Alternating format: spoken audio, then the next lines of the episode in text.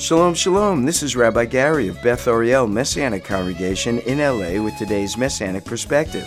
Paul states the gospel is the power of God unto salvation to the Jew first. Paul's statement is clear and emphatic the power of God unto salvation through faith in Messiah Yeshua has primary relevance to the Jewish people. This relevance rises out of the fact that God has chosen them to be the recipients of the promise of the gospel, and because unto them was committed the oracles of God. Messiah himself said, Salvation is of the Jews. What a privilege it is to share Messiah with our Jewish family members and friends. To help us do this, Beth Ariel is presenting international recording artist Joshua Aaron in concert Tuesday, February 21st. Joshua is an Israeli believer in Yeshua and gifted singer songwriter. Invite your Jewish friends. For more information, go to bethariel.org.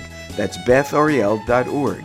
bethariel.org. God bless and shalom.